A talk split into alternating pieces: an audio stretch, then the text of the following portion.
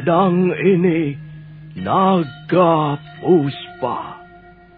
Selamatkan dia. Jangan sampai jatuh ke tangan pendekar berwatak jahat.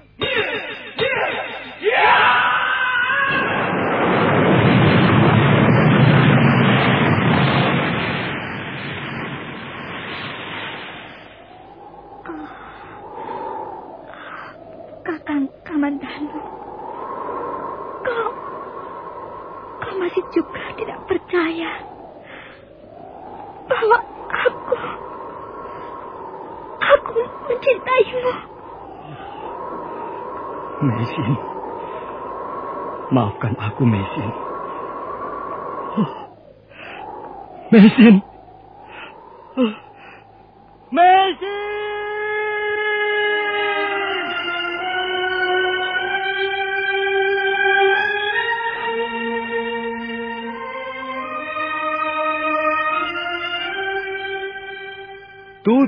Tutur Tinula.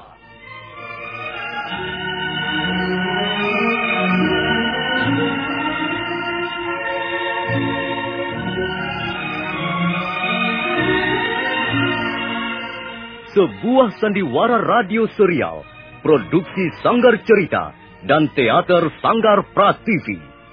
Sebuah kisah dengan latar belakang sejarah runtuhnya Singasari dan berdirinya kerajaan Majapahit.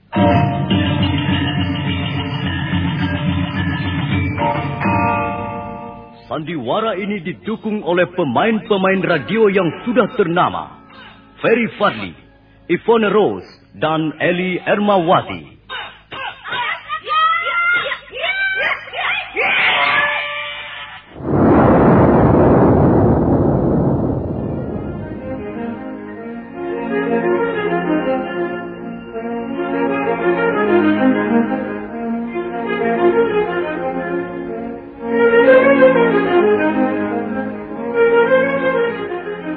Cerita ini ditulis dan disusun oleh S. Tijab. Teknik dan montase dikerjakan oleh M. Pranoto dan Edwin Sutali.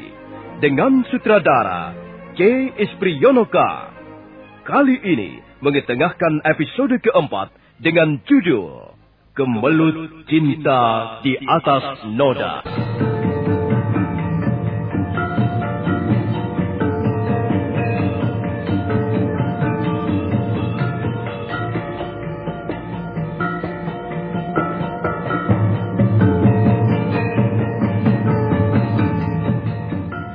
Dalam seri ke-96 ini didukung oleh para pemain M. Abud sebagai Arya Dwi Pangga, Iwan Daarta sebagai Pamungsu, Eli Ermawati sebagai Mesin, Lili Nur Indasari sebagai Nari Rati, Nia Deviana sebagai Nyilemus, Rio sebagai Panji Ketawang, dan Asdi Suhastra pembawa cerita.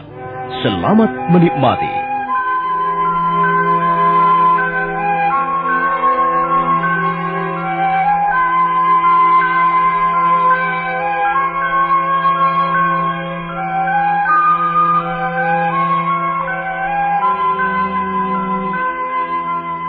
Pamungsu berusaha menyadarkan Arya Dwi Pangga. Namun usahanya sia-sia saja. Arya Dwi Pangga tetap pada pendiriannya. Dia ingin menaklukkan hati Mesin, sekalipun akibatnya harus menentang pihak keluarganya sendiri. Ingat akibatnya, Gusti. Akibatnya akan buruk sekali. Aku tidak peduli. Bukankah masih banyak wanita lain yang tak kalah cantiknya, Gusti? Bahkan banyak yang masih lebih muda, masih perawan. Ah, sudahlah, Pamungsu. Jangan mengganggu kesenanganku. Kecuali kau sudah tidak ingin bekerja lagi padaku. Ah, baik, Gusti. Baik. Uh, saya tidak akan mengganggu Gusti Dwi Pangga. Sekarang kau harus membantu aku. Caranya terserah padamu. Yang penting, Mesin harus dapat menjadi milikku. Baik, Gusti. Saya akan berusaha membantu Gusti. Yang penting, Gusti dapat memperoleh apa yang Gusti inginkan. Bagus. Soal adikku Kamandanu dan ayahanda Hanggaraksa, itu urusanku. Kalau mereka tidak terima, boleh datang menemui aku.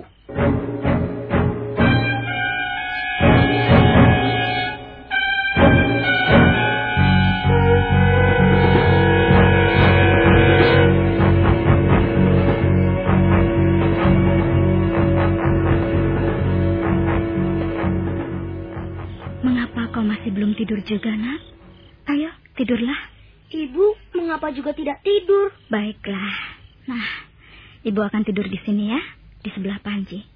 Ayo, pejamkan matamu nak. Ini sudah malam. Ayah kok belum pulang, Bu? Sudah lama sekali belum pulang-pulang. Besok ayahmu akan pulang, nak. Sekarang kau harus tidur dulu. Dongeng, Bu.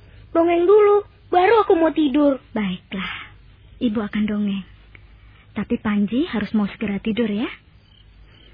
Pada zaman dulu, ada dua orang kakak beradik yang bernama Bubuksah dan Gagang Aking. Mereka menjadi pertapa di Gunung Wilis. Mereka membangun sanggar pemujaan dan mempelajari kitab suci bersama-sama. Adapun cara mereka bertapa atau ngelakoni berlainan sama sekali. Bubuk sah siang malam makan dan minum, sedangkan gagang aking makan sayuran dan buah-buahan saja hingga tubuhnya kurus kering. Mereka berselisih paham. Kemudian Batara Guru, penguasa istana Kayangan, mengutus Kalawijaya untuk menguji mereka untuk melihat sampai seberapa jauh kesucian dan kebersihan hatinya. Kalawijaya lalu berubah menjadi seekor harimau putih dan melompat turun ke bumi untuk menemui dua orang itu. Setelah diuji, terbukti Gagang Aking belum tergolong bumi tiaga atau bersih suci karena masih terikat hal-hal duniawi. Hal itu tercermin dari sikapnya yang masih takut akan kematian, mementingkan diri sendiri, ingin dianggap suci, dan sebagainya. Sedangkan bubuk sah, sekalipun pekerjaannya hanya makan dan minum siang malam, tapi hati dan jiwanya lebih bersih. Hal itu tercermin dari sikapnya yang sudah ikhlas dan pasrah menerima nasib.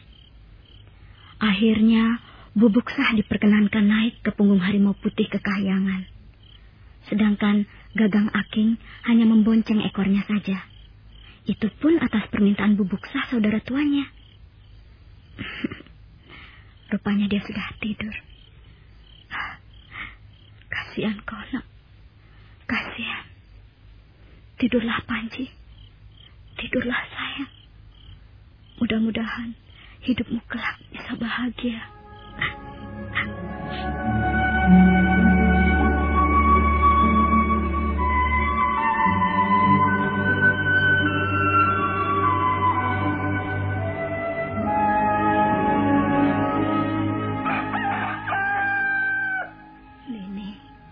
Nini Rati, apa yang Nini lakukan di sini? Mengapa Nini duduk sendirian di serambi depan? Di mana Anggir Panji Ketawang? Dia masih tidur, nih. Oh, loh, wajah Nini kelihatan pucat sekali. Aku, aku tidak bisa tidur, nih. Aku baru saja terlelap setelah mendongeng untuk Panji. Tapi aku terbangun karena mimpi. Mimpi? Iya. Oh, Itu biasa, Nini. Uh, tapi mimpiku sangat buruk, nih. Mimpiku sangat menakutkan. Berdiri seluruh bulu romahku jika mengingatnya kembali. Nini mimpi apa? Hmm? Menurut perasaanku, Kakang Dwi Pangga berdiri di ambang pintu halaman depan. Dia ragu-ragu masuk ke dalam. Lalu kupanggil namanya berulang kali. Dia menoleh sebentar menatapku dengan tajam. Dan aneh sekali, nih. Dia sepertinya tidak mengenaliku lagi. Aku lalu mengejarnya. Kakang Dwi Pangga berlari di telan kabut yang meluncur turun dari lereng gunung. Aku berteriak memanggilnya. Tapi tak ada yang menyahut. Pada saat itu, tanah yang kupijak berlubang seperti sumur yang gelap. Aku menjerit. Ketika seperti ada tangan-tangan yang menarik kakiku ke bawah, aku terus menjerit. Dan akhirnya terbangun. Aku, aku takut sekali, nih. Aku takut sekali. Apakah artinya mimpiku itu, nih? Sudahlah, Nini. Mimpi hanyalah pancaran dari angan-angan kita sendiri yang terbawa ke dalam tidur. Nini tidak usah merisaukannya. Hatiku sedih sekali, nih. Aku sangat menyesalkan sikap Kakang Dwi Pangga. Hidupku memang tidak kekurangan apa-apa. Tapi apakah kebutuhan seorang wanita hanyalah makan, tidur, pakaian mewah, barang perhiasan dan harta benda semata-mata? Apa artinya semua ini tanpa kehadiran suami? Nini Ratih tidak usah memikirkan Gusti Dwi Bangga terus-menerus. Mungkin saja beliau pergi untuk suatu urusan yang penting. Besok tentu akan segera pulang. Tidak, Nyi. Aku istrinya. Aku dapat merasakan kelainan dalam sikap dan tingkah lakunya. Aku yakin Kakang Dwi Pangga merahasiakan sesuatu padaku. Kalau Nini Rati terus-menerus dicekam pikiran-pikiran seperti itu, akibatnya tidak baik untuk kesehatan Nini Rati sendiri. Nini menjadi kurang bernafsu makan. Tidur tidak nyenyak dan selalu gelisah. Aku harus tahu, Nyi. Aku harus dapat menyingkap rahasia dalam hati Kakang Dwi Pangga. Aku tak ingin kehilangan suami yang amat kucintai. Aku tidak rela Panji Ketawang kehilangan ayahnya.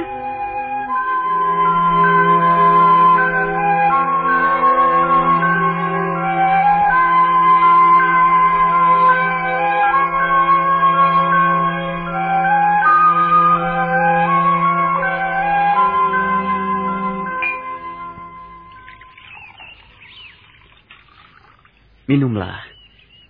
Ramuan daun-daunan yang ditumbuk halus ini sangat bagus untuk memulihkan kesehatanmu. Biasanya, Nipa Mungsu yang mengantarkan kemari. Nipa Mungsu pergi ke Tegalan bersama suaminya. Oh ya, apakah sudah kau baca syair-syair yang kuberikan padamu kemarin? Sudah, semalam. Bagaimana pendapatmu? Syair-syair Tuan seperti sebuah obor yang datang menjemput gelap. Seperti payung mekar menyambut rintik air hujan. Ah, kau menyukainya?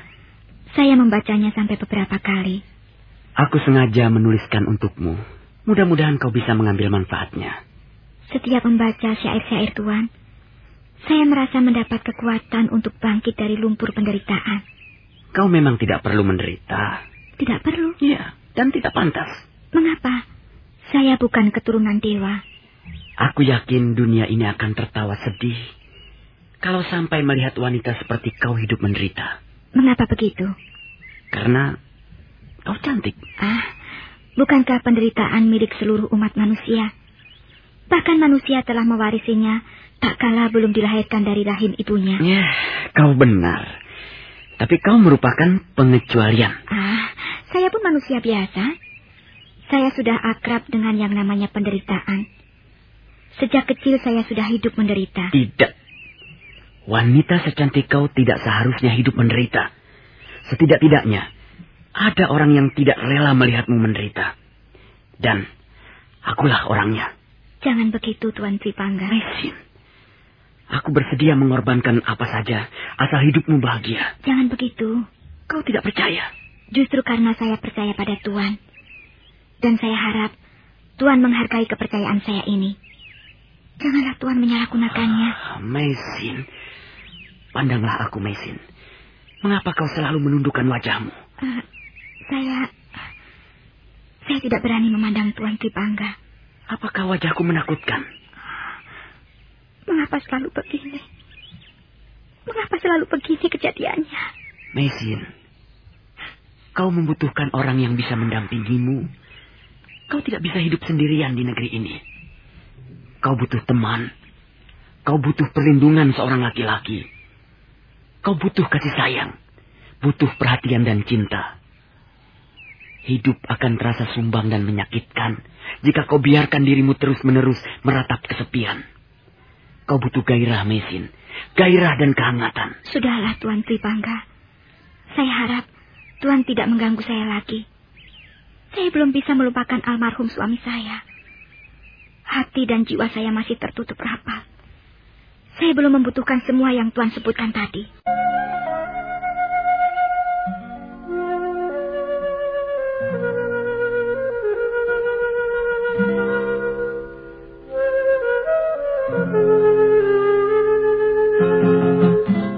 Ah, dia memang seorang wanita yang kuat, Pamungsu.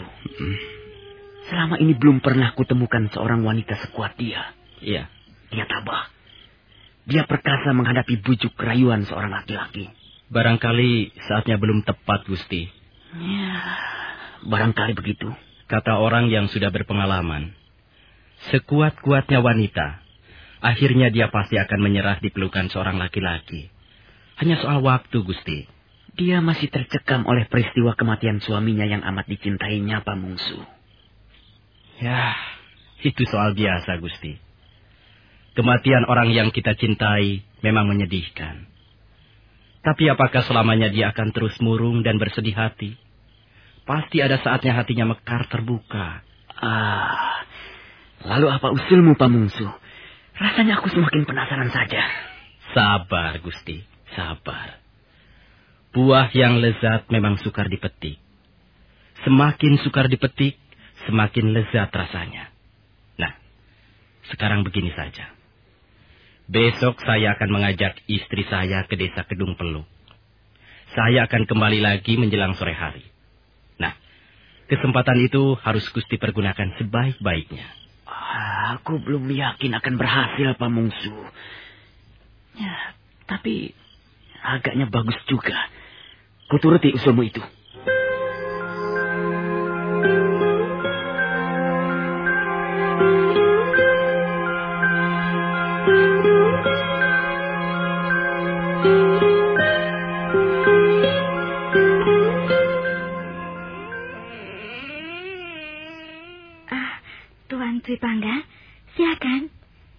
Baru saja selesai menyisir rambut saya. Eh. Silakan duduk. Terima kasih. Ah, kau nampak lebih segar pagi ini. Saya harus menggantikan tugas Nyi Pamungsu. Dia dan suaminya pergi mengunjungi seorang sahabatnya di desa yang cukup jauh letaknya dari sini. Ah, barangkali sore hari mereka baru akan kembali. Oh, kalau begitu kita hanya berdua saja di rumah ini. Apa salahnya? Kau tidak takut? Mengapa harus takut?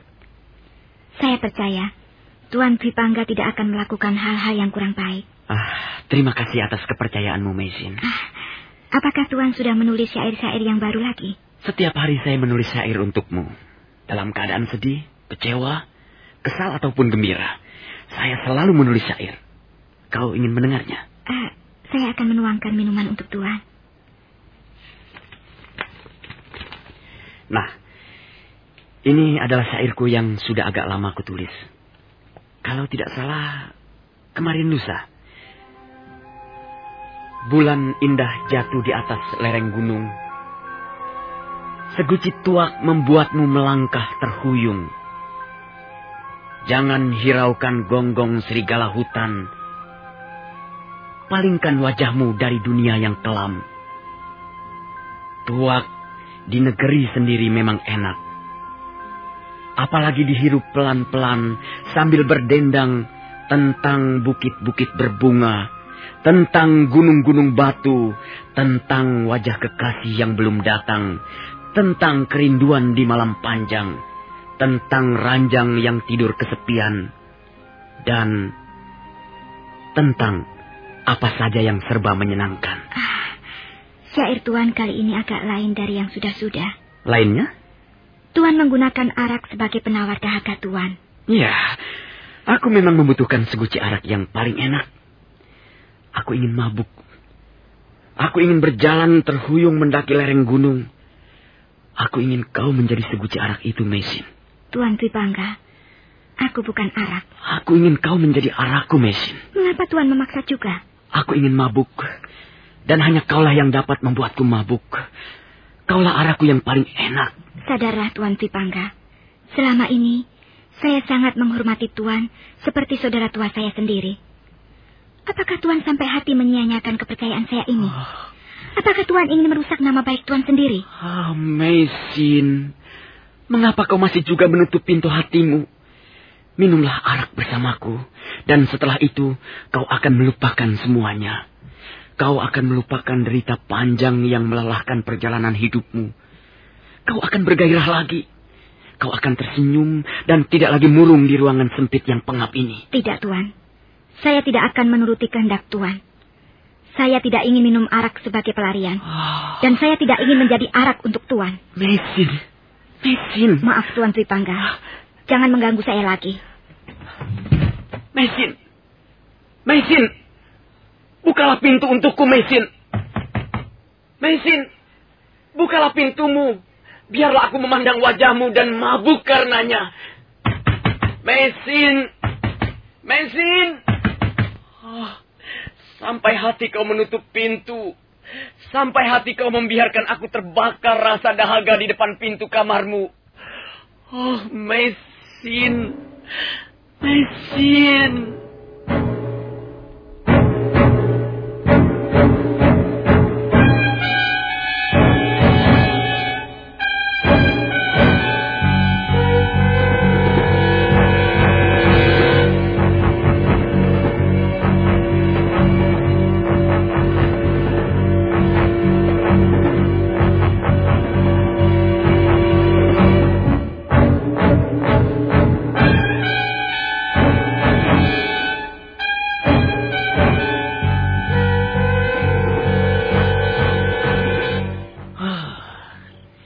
Dia memang wanita sekeras baja, Pak Mongsu. Hatinya teguh bagaikan bukit karang. Aku sudah merendah sampai mencium tanah. Tapi hatinya tidak juga luluh. Mungkin Gusti terlalu cepat masuk ke dalam persoalan. Pak Mongsu, bukan hanya sekali ini aku berusaha mendekati wanita. Yang gadis, yang janda, yang masih punya suami pun bisa kubuat bertekuk lutut. Tapi kali ini aku benar-benar kehabisan akal. Apalagi yang bisa kulakukan agar hatinya terbuka? Gusti Dwi Pangga jangan cepat putus asa. Dengar Pamungsu. Sudah setumpuk daun rontal penuh tulisan syair ku kirimkan padanya. Sudah berapa hari aku tidak pulang ke rumah. Aku bercokol di sini seperti menunggui orang sekarat. Tapi hasilnya... Ah, aku benar-benar penasaran, Pamungsu. Saya mempunyai cara, Gusti. Barangkali bisa dipakai. Siapa tahu berhasil, Gusti. Ya. Cara apa? Apakah Gusti Dwi Pangga percaya pada kemampuan seorang dukun?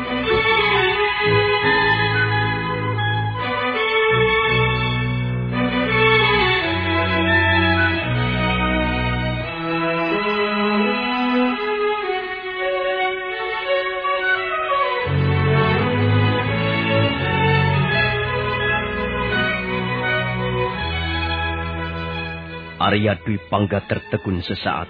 Begitu Pamungsu menyebut-nyebut dukun. Selama ini dia tidak pernah berhubungan dengan ahli barang-barang gaib. Nah, saudara pendengar, bagaimanakah kisah selanjutnya? Apakah Arya Dwi Pangga akan menuruti saran Pamungsu dengan minta bantuan seorang dukun? Nah, bagaimanakah kelanjutan kisahnya? Saudara pendengar, silakan menunggu seri berikutnya. Sampai jumpa.